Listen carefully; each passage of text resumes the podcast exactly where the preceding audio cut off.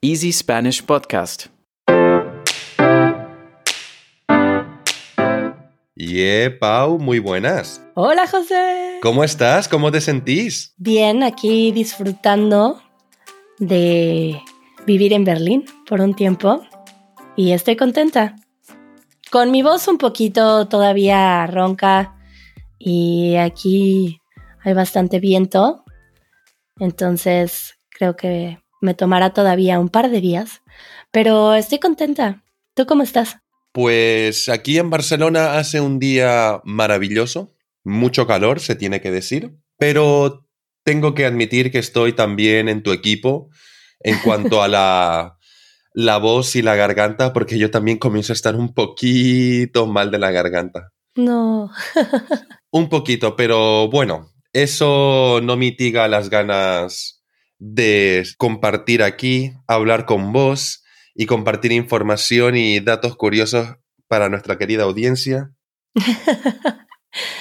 sí, yo aquí con muchas ganas. Estoy en casa de Fran ahora.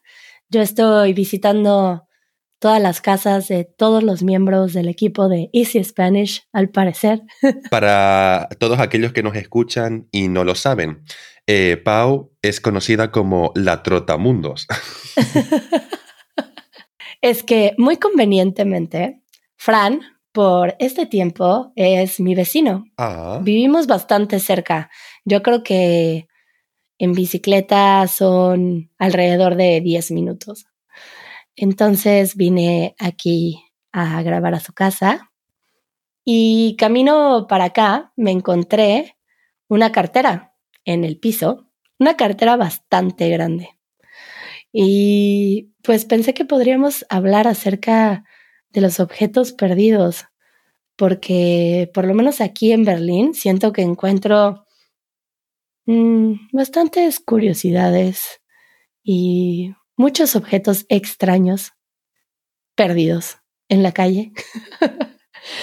y me quedé pensando en esto, en lo que perdemos, cómo se pierden las cosas. Em, y pensé que podríamos hablar de esto, José. Unas preguntas un tanto filosóficas. ya nos vamos a poner existenciales, así como cuando se pierde la fe. Ah, uh, estamos llegando a terrenos, pero más allá del más allá, me encanta. Pues quiero compartir con vos, ¿sabes? Un lugar donde muchos objetos se pierden, aparte de la calle. ¿En dónde? En el colegio, en el mismísimo colegio. Sí, claro que existen pues hasta cajas de objetos perdidos y es, es constante esto, ¿no? De encontrar objetos perdidos. Constante. Yo cuando iba al colegio, los dos objetos que más perdía era la calculadora científica y eso sí que dolía porque eso costaba dinero. Y después lo más típico, los lapiceros. Lapiceros. Lapicero. Voy a poner un pin en lapicero porque estoy casi segura que lapicero no significa lo mismo para ti que para mí. Entonces podemos revisitar este vocabulario de las diferentes formas de nombrar este objeto. Me dejas intrigado y sí, le ponemos un pin. Insertamos aquí, Fran, aquí necesitamos el sonidito del pin. Muchas gracias. Y bueno, hay estas cosas que creo que se pierden comúnmente. Por ejemplo, yo ayer perdí un arete. Y no crees que era un arete pequeño. Para quienes han visto el tamaño de mis aretes en los videos, no era un arete pequeño. Y no me explico cómo.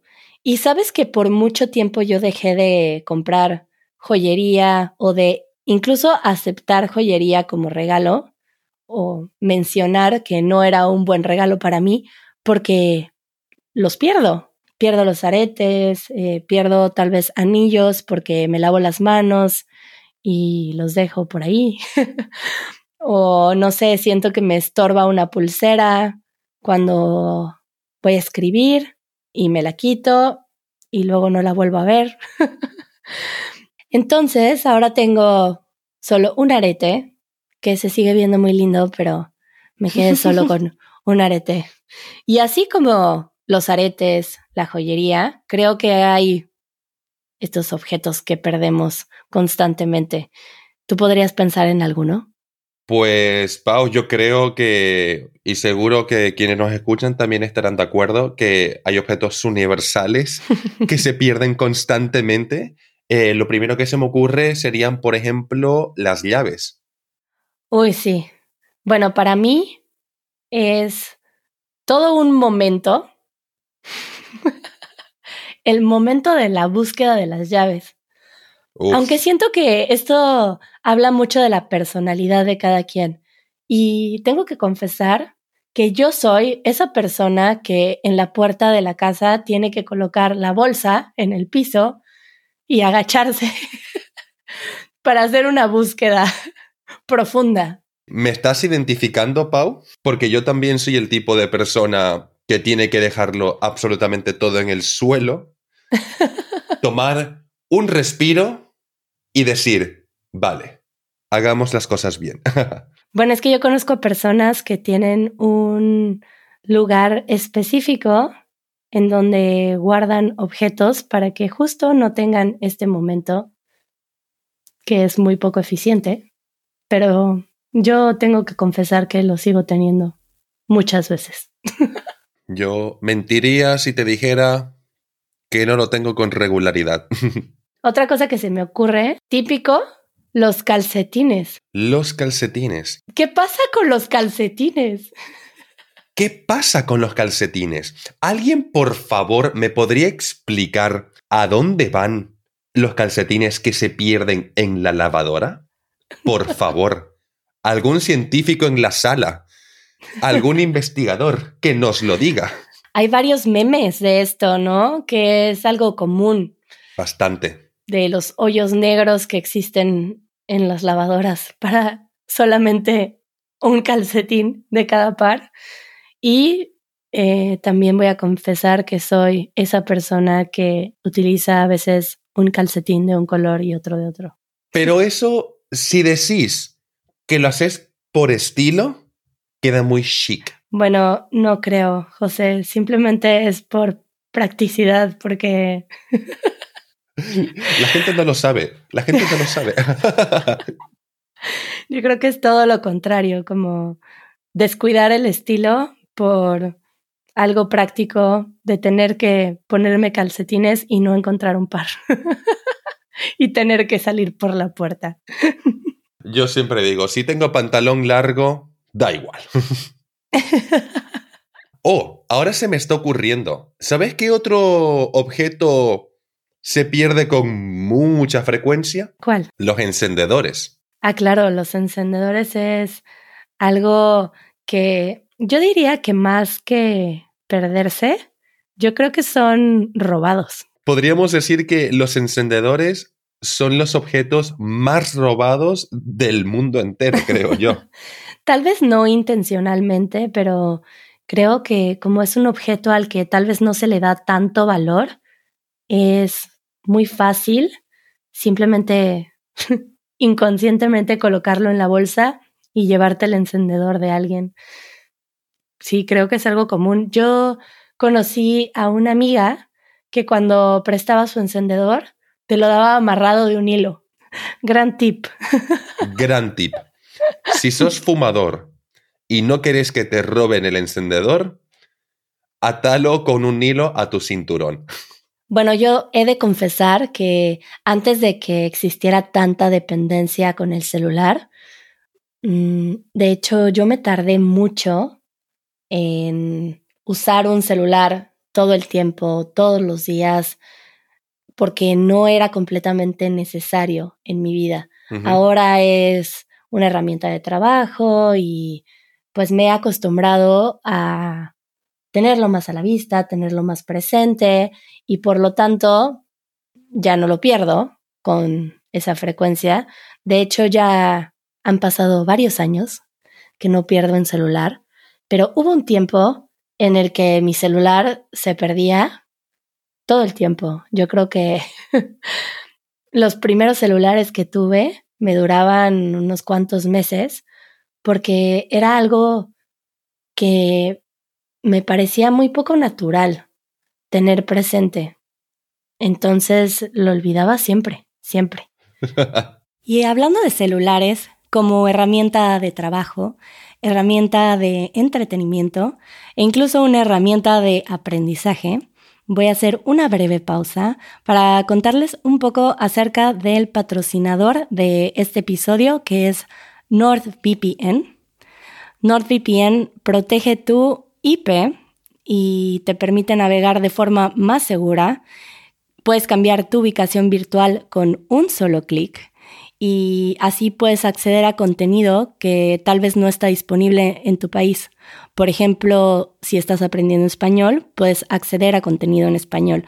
Tal vez practicar tu comprensión con series, películas. Es muy fácil, lo puedes descargar en tu celular, en tu computadora y hasta en tu televisión. Y si quieren probarlo, registrándose a través de nuestro link que es nordvpn.com com diagonal Easy Spanish pueden obtener un descuento y un mes gratis en el plan de dos años.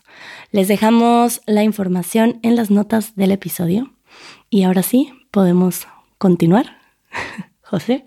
Mira, retomando el tema de los celulares, algo que me causa mucha gracia es ese momento en el que estás fuera y no sé vos, pero yo soy el tipo de persona que tiene inconscientemente un bolsillo asignado a cada cosa. ¿Sabes? Yo, por ejemplo, coloco siempre mi celular ah. en el bolsillo izquierdo. ¡Qué organizado! Eh, organizado para unas cosas, desorganizado para otras. Yo siempre coloco mi celular en el bolsillo izquierdo.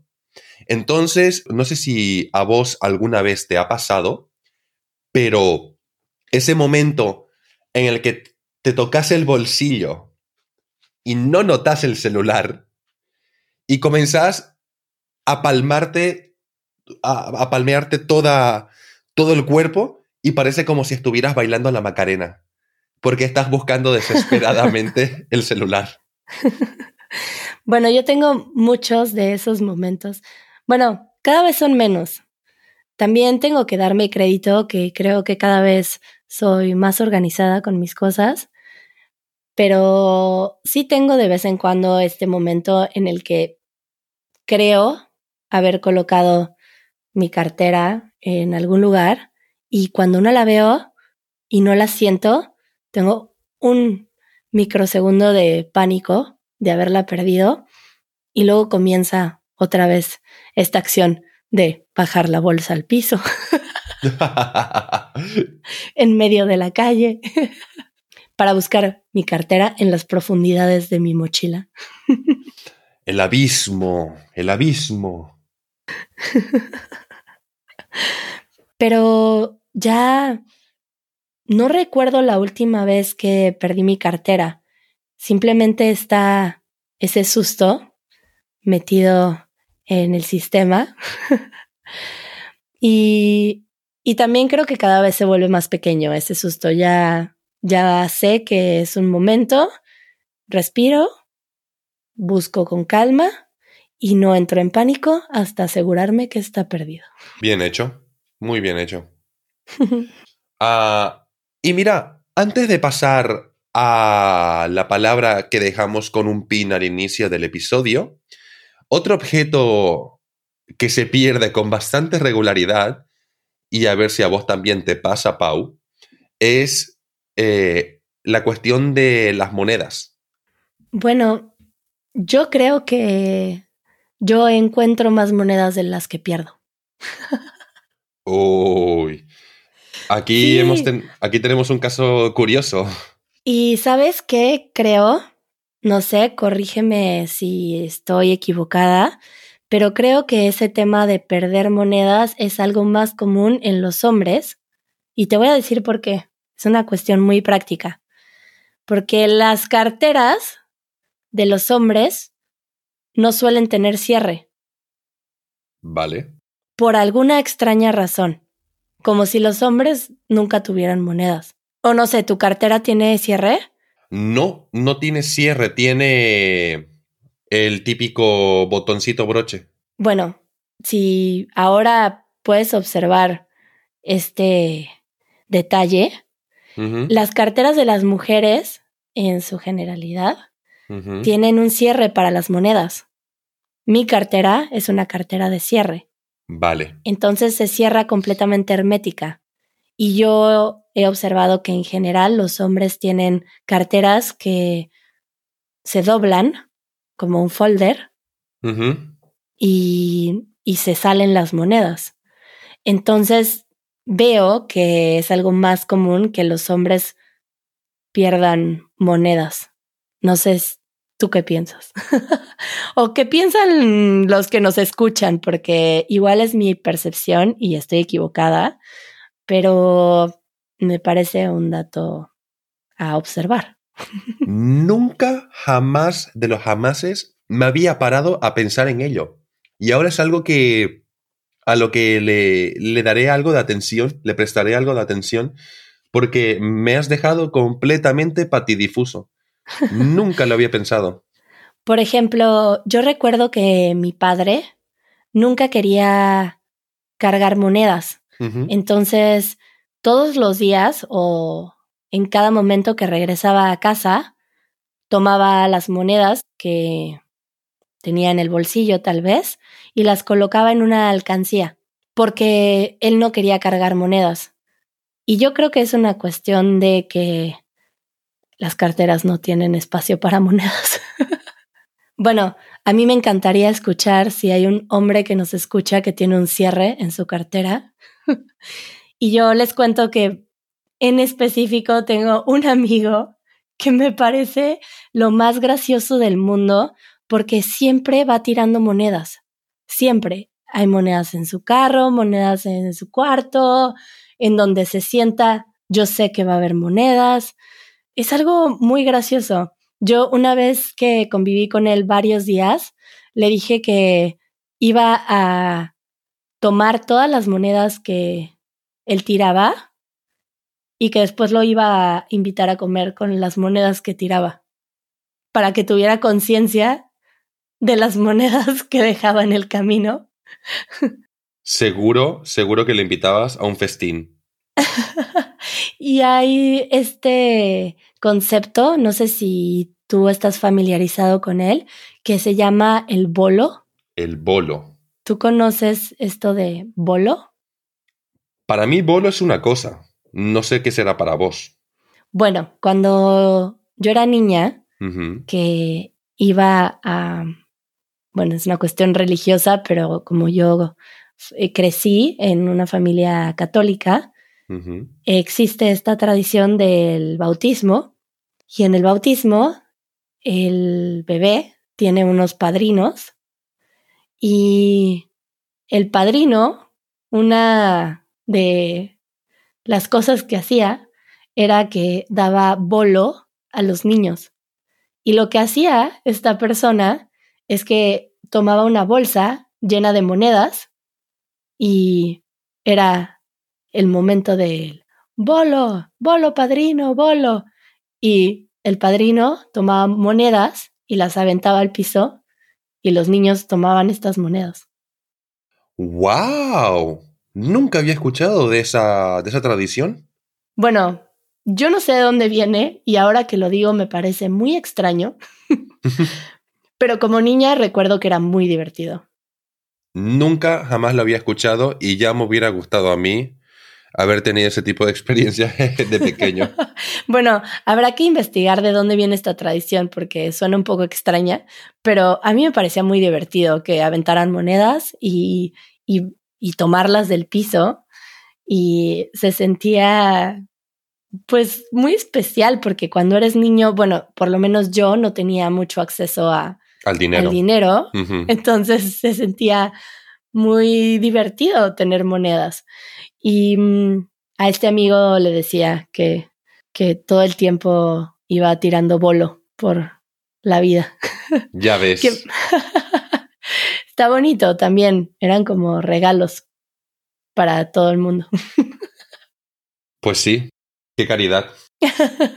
bueno, y ahora sí, podemos ir a el pin de el lapicero. Explícame a qué te referías tú con lapicero. ¿A qué te referías vos? ¿A qué me refería yo? Pues en Bolivia la palabra lapicero es una palabra más para decir bolígrafo. Bueno, para empezar, eh, en México creo que no es nada común utilizar la palabra bolígrafo. ¿Y ustedes qué utilizan? En general, pluma. Pluma. Pluma es la que tiene tinta para nosotros. Vale. Lapicero para nosotros es este artefacto Ajá. que tiene forma de un bolígrafo o de una pluma, Ok.